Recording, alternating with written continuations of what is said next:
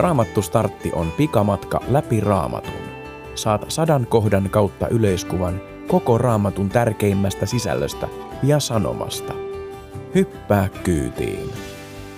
Raamattu startin on tehnyt Raamatun lukijain liitto ja lukijana on Pekka Laukkarinen. Israelin kansasta on tullut kuningaskunta. Saulin ja Daavidin jälkeen kuninkaaksi nousee Salomo. Kuninkaat ovat Jumalan valitsemia, mutta silti monella tavalla vajavaisia ja syntisiä ihmisiä. Jumala lähettää profeettoja puhumaan heille ja kansalleen.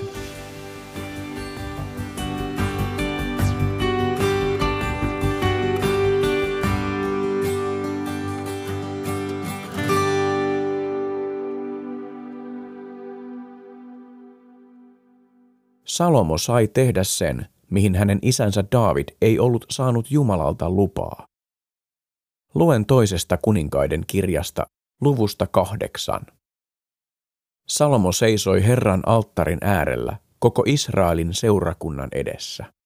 Hän kohotti kätensä taivasta kohti ja sanoi, Herra, Israelin Jumala, ei ole sinun kaltaistasi Jumalaa, ei ylhäällä taivaassa, eikä alhaalla maan päällä sinä pidät voimassa liiton ja osoitat rakkautta palvelijoillesi, jotka vilpittömin sydämin elävät tahtosi mukaan.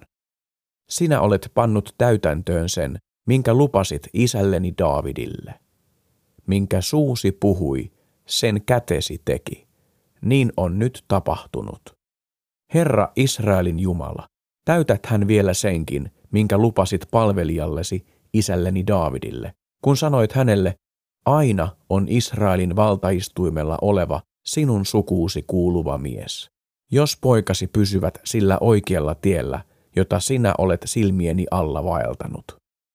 Herra Israelin Jumala, käyköön toteen myös tämä lupaus, jonka lausuit palvelijallesi Daavidille, isälleni.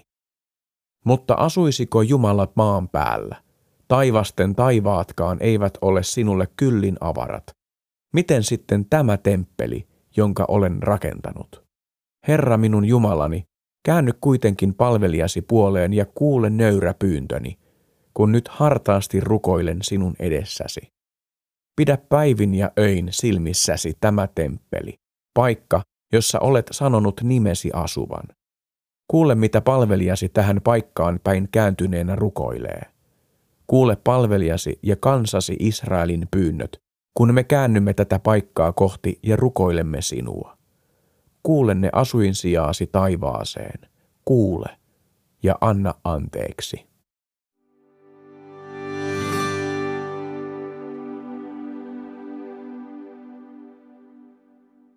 Salomo oli rakennuttanut temppelin, josta Jumala oli jo aikanaan hänen isälleen Daavidille puhunut.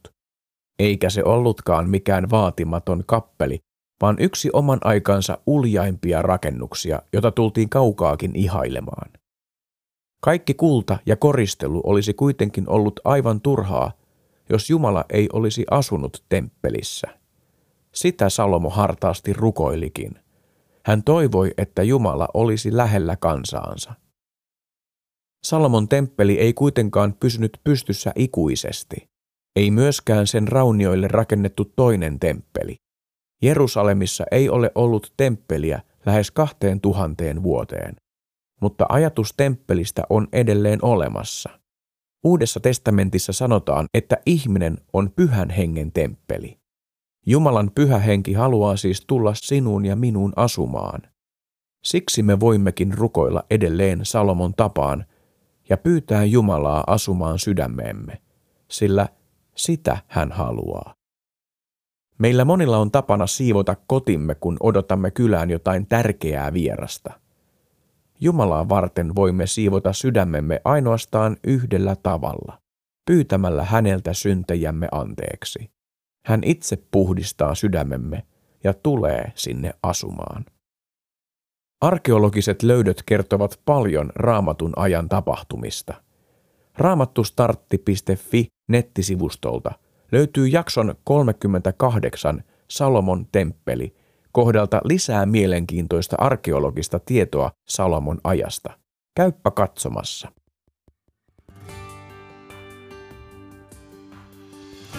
Pysähdy vielä hetkeksi miettimään, mitä ensimmäisessä korinttilaiskirjeessä sanotaan Jumalasta ja hänen henkensä asumisesta. Siinä sanotaan, ettekö tiedä, että te olette Jumalan temppeli ja että Jumalan henki asuu teissä.